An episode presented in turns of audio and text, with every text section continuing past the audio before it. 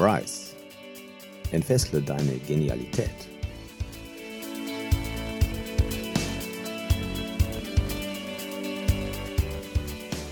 Mein Name ist Andreas Lenniger. Willkommen beim Rise Podcast für mehr Achtsamkeit, Lebensglück und Leichtigkeit. Schön, dass du wieder eingeschaltet hast. In diesem Podcast, da bekommst du wöchentlich kurze Impulse, wie du überholte Gedankenmuster überwindest, dich von limitierenden Überzeugungen befreist und in deine Wachstumsphase eintrittst, sprich, wie du immer genialer wirst. Viel Spaß bei dieser Folge. Herzlich willkommen zu dieser Podcast-Folge von Rise and Vessel Deine Genialität. Heute mit dem Thema, wie du im Leben die richtigen Entscheidungen triffst. Und dazu habe ich heute einen Experten eingeladen. Oh, danke. Den Entscheidungsexperten, Dr. Thomas Zachau. Thomas, herzlich willkommen. Schön, dass du hier im Podcast bist. Ja, danke für die Einladung. Bin gerne hier. Dankeschön. Schön, dass du gekommen bist. Du nennst dich Entscheidungsoptimierer und ähm, wenn ich über Entscheidungen im Leben nachdenke, dann fällt mir natürlich ein Entscheidungsoptimierer ein. Hast du ein Beispiel für eine alltägliche Entscheidung, wo man einen Entscheidungsoptimierer für braucht? Ja, zumindest die Zuhörer, Zuhörerinnen, die einen Partner haben. Da fällt mir direkt eine Geschichte ein, die, die gerade passiert ist. Meine mhm. Frau hat ein Auto gekauft, ein neues, und ich als Entscheidungsoptimierer habe ihr natürlich gesagt, oh, was sind denn so deine Kriterien, okay. was ist denn besonders wichtig? Dann haben wir eine schöne Liste aufgestellt und äh, haben uns auch für einen von drei entschieden. Und sie kam aber dann mit einem anderen äh, nach Hause. Da hat sie halt sich besser drin gefühlt, okay. was immer das bedeutet. Also der Klassiker Autokauf mit ja. vielen möglichen Optionen. Also je mehr man da ins Detail geht, desto mehr kann man verwirrt sein ja. und gar nicht mehr wissen, was es alles noch äh, an Daten gibt, die man sammeln kann und was man schließlich will. Und von den vielen verschiedenen Daten wie, wie Verbrauch, Größe, Farbe, Ausstattung, äh, was davon ist wie wichtig. Und darüber reden wir heute. Mhm. Ähm, jeder von uns fällt täglich viele Entscheidungen, kleine und große Entscheidungen. Mhm. Und bei großen Entscheidungen, kennt ihr das vielleicht, ähm, stellt sich dann auch öfters in mir die Frage, ist das die richtige Entscheidung? Mhm. Ob es eine richtige oder eine falsche Entscheidung gibt, ist auch ein Thema, wo wir im Laufe der Folge ein bisschen drüber reden. Aber zunächst ähm, hat der Entscheidungsoptimierer Thomas eine, ein Tool an der Hand, ja. in dem man auf jeden Fall deutlich in Richtung äh, ja, richtige Entscheidungen kommen kann. Ich erfahre in dieser Folge ja quasi in drei Schritten, wie du die richtige, ich unterstreiche das immer so ein bisschen in Anführungsstrichen, wie du die richtige mhm. Entscheidung findest und sie dann auch triffst. Mhm. Und ja, stell dir vor, in Zukunft triffst du wichtige Entscheidungen des Lebens weniger vielleicht verwirrt oder mit weniger viel Nachdenken und dafür Du kriegst einen Leitfaden, du hast sowas, wo du dich dran festhalten genau, kannst, genau, eine gewisse richtig. Leitplanke ja. und äh, kriegst so ein bisschen Guidance. Ne? Genau, ja. Es geht um eine Methodik in drei Schritten, Thomas. Und diese drei Schritte sind welche? Fangen wir mit Schritt Nummer eins an. Was ist denn der erste der drei Schritte? Schritt Nummer eins ist Zuhören schauen, wie ist die Datenlage, mhm. wie ist eigentlich die Situation, was sind die Kriterien, was sind die Rahmenbedingungen, was habe ich überhaupt an Informationen vorliegen. Also Zuhören im allerweitesten Sinne. Im Gespräch mit Menschen ist es oft das Zuhören, im mhm. Business-Kontext ist es das Sammeln von Daten, die irgendwo liegen, in großer Menge. Ja. Ähm, und, äh, aber erstmal braucht man sie, sonst mhm. geht es nicht weiter. Mhm. Ich sehe da jetzt so einen Datensee vor mir. So mhm. gerade in den letzten Jahren werden die ja immer voller und größer. Genau. Ich kann mir gut vorstellen, da geht es nicht nur um Sammeln, es geht auch um Aussortieren, oder? Sind wir schon beim zweiten okay. Schritt? Bleiben wir beim ersten. Bleiben wir beim ersten. genau. Ja. genau. Also es wird ja viel, es wird viel gesammelt. Äh, und es ist, glaube ich, auch gerade so eine, so eine ähm, Trend, alles zu sammeln, mhm. auch zu sammeln, ohne vorher zu wissen, ob man es wirklich äh, braucht. Und äh, das ist dem geschuldet, dass ab und zu im Nachhinein vielleicht rauskommt, ach, habe ich doch tatsächlich ja. gebraucht. Darum ist es ein bisschen gerade viel, was gesammelt wird. Mhm. Äh, aber da werden wir dann auch besser mit der, mit mhm. der Zeit. Äh, da kommen wir vielleicht später nochmal drauf, wenn wir sagen, wie optimieren wir das Ganze. Mhm. Jetzt ja, sagst du gerade schon, sammeln kann ich viel. Ich mache ein großes Laufwerk in der Cloud oder wo auch genau. immer und kopiere da alles hin, was irgendwo zu dem Thema zu gehören scheint. Ähm, ist das mit Zuhören gemeint? Also Zuhören hat für mich ja auch den Aspekt, dass ich irgend, irgendwas kommt zu mir mhm. und ich interpretiere das ja. Mhm. Während ich dir zuhöre, interpretiere ich auch, was du sagst und mhm verarbeite das ja mhm. schon. Gehört das auch dazu? Also das ist für mich dieses Verstehen, das trenne ich gerne ah, ja. von, voneinander, weil ich dann mit der Menge von Informationen, die mir vorliegen, dann da eine Struktur reinbringe, mhm. Muster erkenne, bestimmte Dinge herausarbeite. Das ist dann das, was ich unter was ich Verstehen mhm. äh, nenne, wo man dann im, im ähm, technischen Kontext auch künstliche Intelligenz, mhm. Algorithmen, also alles Programme, die einem dabei helfen, durch diese große ja, Menge von Dingen durchzufinden, Struktur mhm. zu geben. Mhm. Ähm, das ist dann der, der, der zweite der Schritt, zweite den Schritt. ich brauche. Gut, wir kommen sofort zum zweiten Schritt. Ich frage noch einmal nach, wie mache ich das, dass ich richtig zuhöre? Oder mhm. vielleicht ist die Frage einfacher zu beantworten, was mache ich denn nicht, während ich zuhöre? Mhm. Das optimiert sich über die drei Schritte. Da kommen mhm. wir nachher nochmal ja. zu, weil ich in diesem ganzen Prozess der Entscheidungsfindung äh, am Ende auch immer wieder eine neue Guidance habe, wo muss ich denn eigentlich mehr hinhören? Was mhm. hilft mir mehr? Wovon brauche ich vielleicht auch ja. mehr Daten?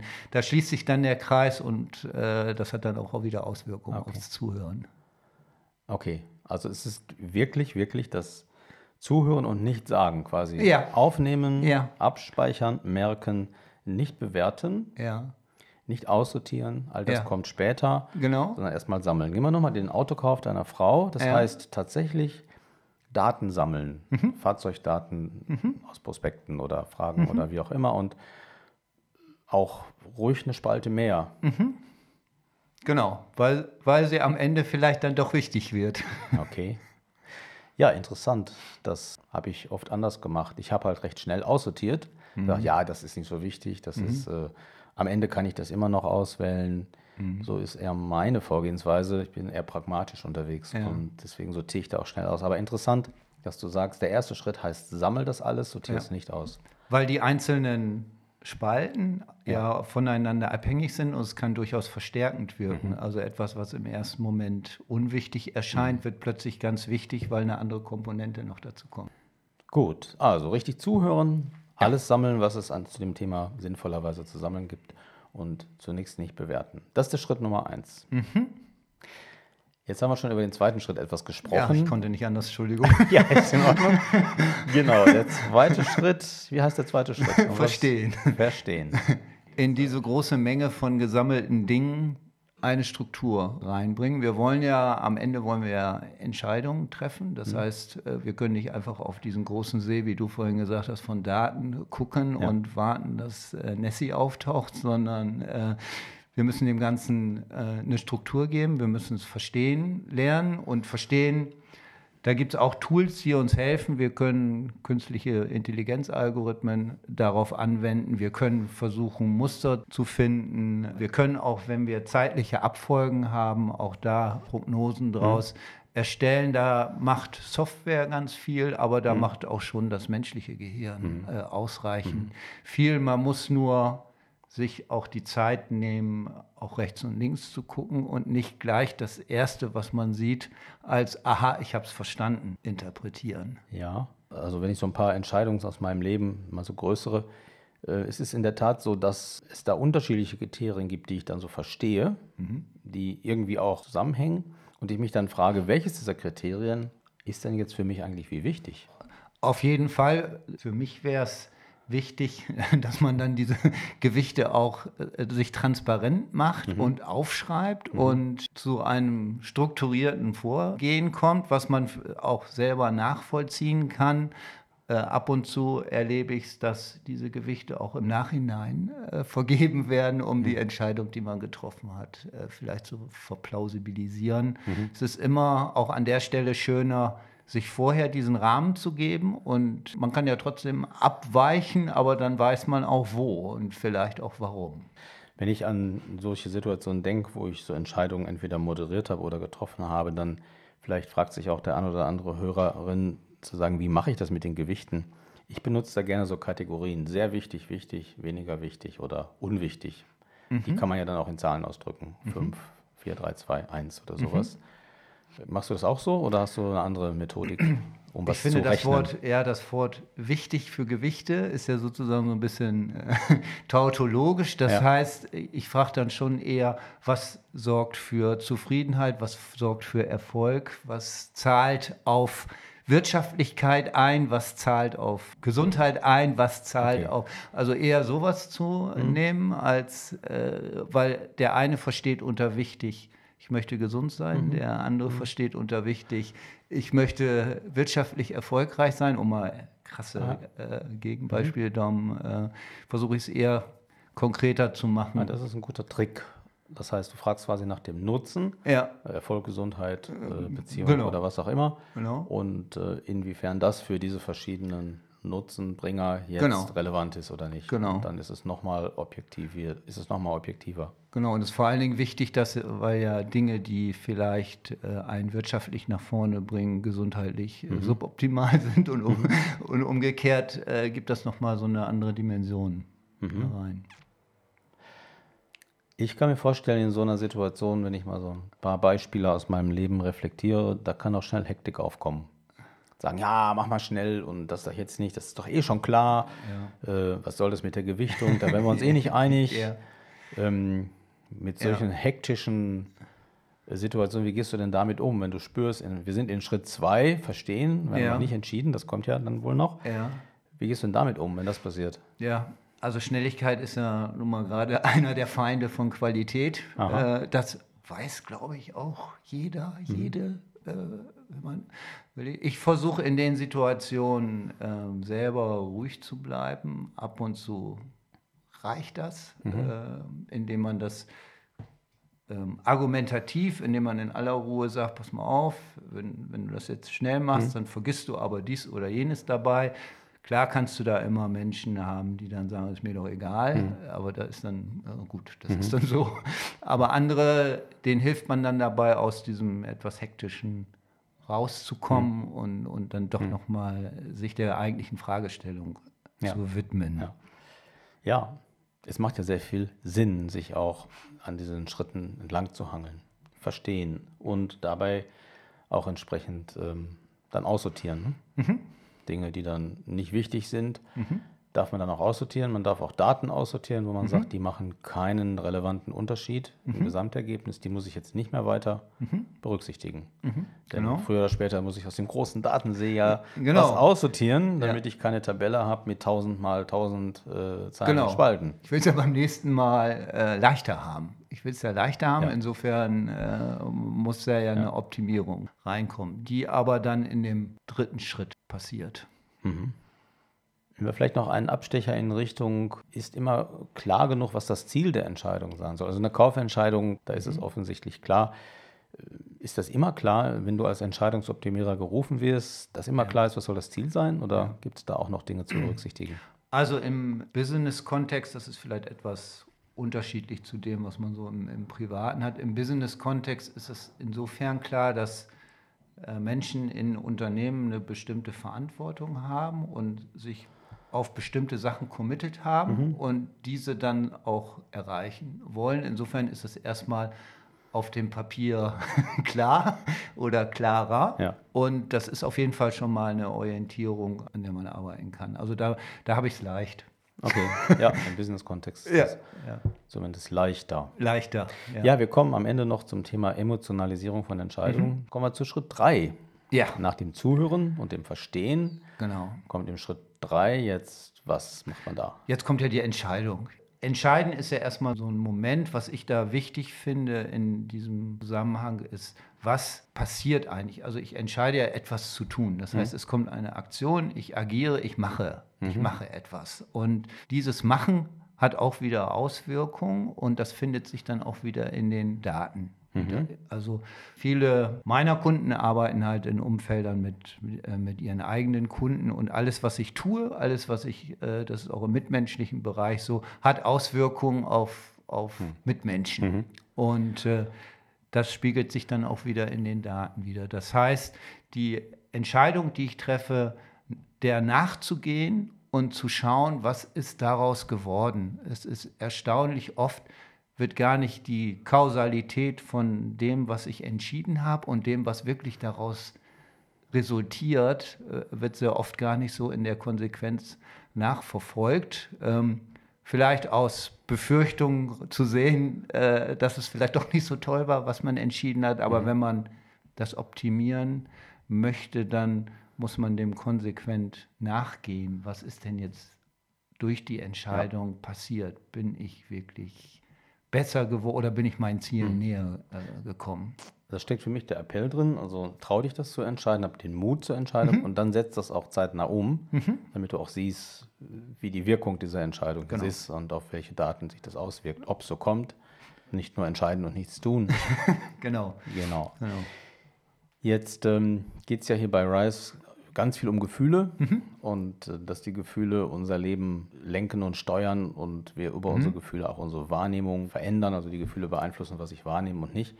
Jetzt bin ich bei aller Struktur und Hilfestellung einer Methodik eines mhm. Entscheidungsoptimierers der Meinung, dass Entscheidungen immer noch hochgradig emotional sind. Mhm. Und ähm, vielleicht kennst du das auch. Im Businessumfeld mag das nicht so stark sein wie privat, wenn man das tut.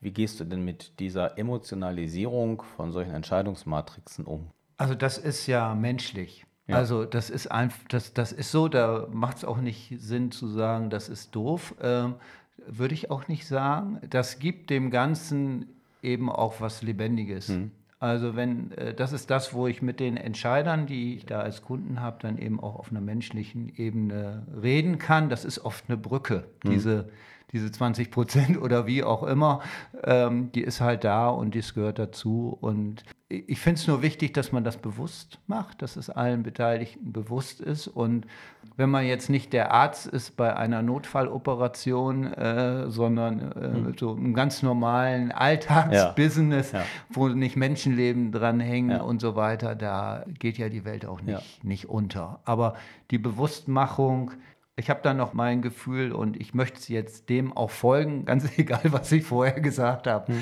Äh, das, ist, das ist in Ordnung, das ist ja. dann so, sind halt Menschen. Ne? Ja, also äh, ich bin auch überzeugt, dass wenn ich ein Gefühl habe oder auch ein Gespür, ein Bauchgefühl, ein Instinkt, ja. eine intuitive Eingebung zu sagen, mach das so und nicht so, ja. dann darf ich dem auch unbedingt folgen, selbst wenn die Entscheidungsmatrix mir was anderes gesagt hat. Mhm ich habe ja eine gute Basis, auf der ich diese Entscheidungs, Entscheidungsmatrix ausgefüllt habe mhm. und weiß ja, dass ich da jederzeit hin zurück kann. Und äh, ja, wenn ich spüre, dass es mich mhm. aber in eine andere Richtung drängt, dann habe ich vielleicht einen wichtigen Parameter da gar nicht drin, den genau. ich vielleicht gar nicht kenne, genau. weil es in Zukunft wichtig sein kann, dass ich eine bestimmte Fähigkeit habe, die ich heute nicht habe und durch die Entscheidung entgegen der Entscheidungsmatrix komme ich ja. in eine Situation, wo ich das lerne. Ich habe das jetzt konstruiert Nee, aber, aber genau so ist es, dass dadurch, dass man äh, merkt, ich habe jetzt doch anders entschieden und übrigens, es war gut, weil ich habe ja geguckt, was passiert ja. ist, es war gut, dann eben zu sagen, äh, da ist noch eine Komponente, die muss noch in die die muss noch mit in die Entscheidungsmatrix mhm. rein, weil die entsteht ja auch, die entsteht ja auch nicht so aus dem, aus dem Nichts, ja. ähm, sondern wird ja auch jedes Mal ja. besser. Ja.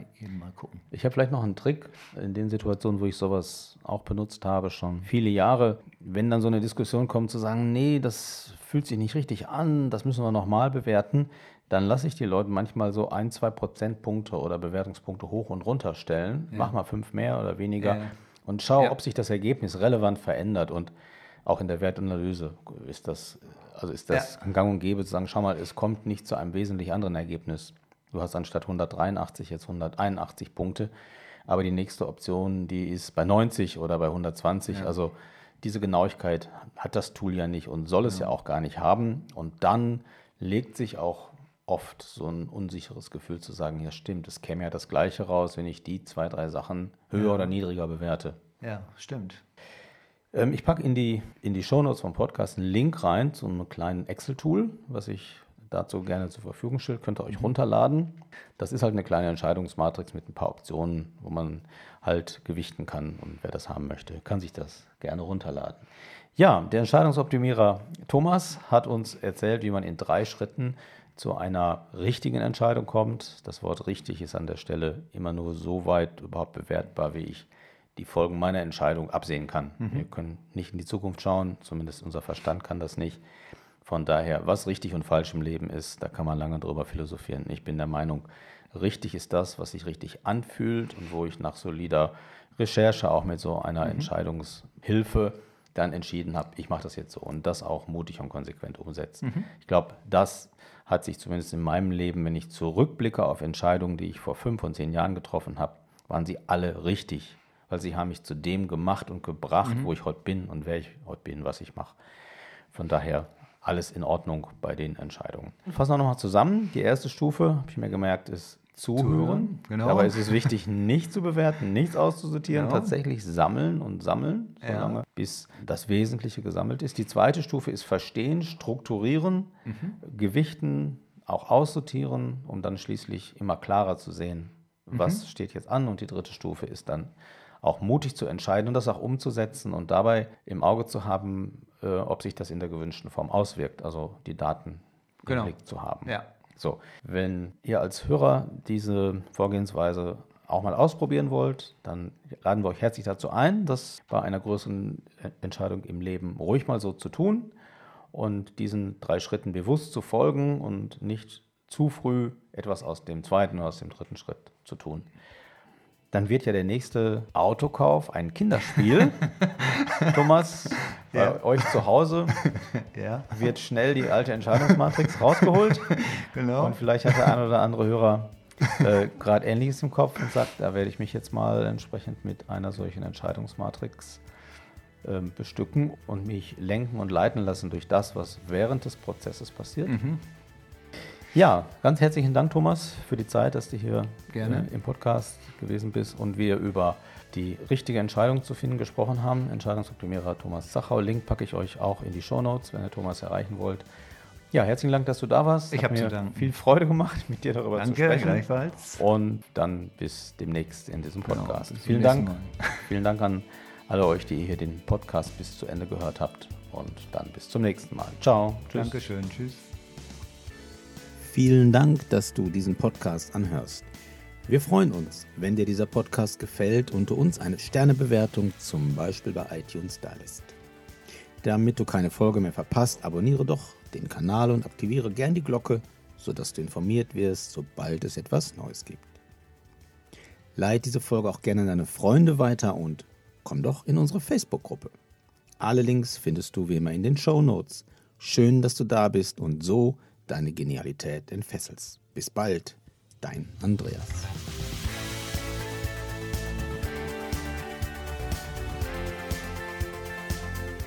Rise. Entfessle deine Genialität. Mit Andreas Lenniger.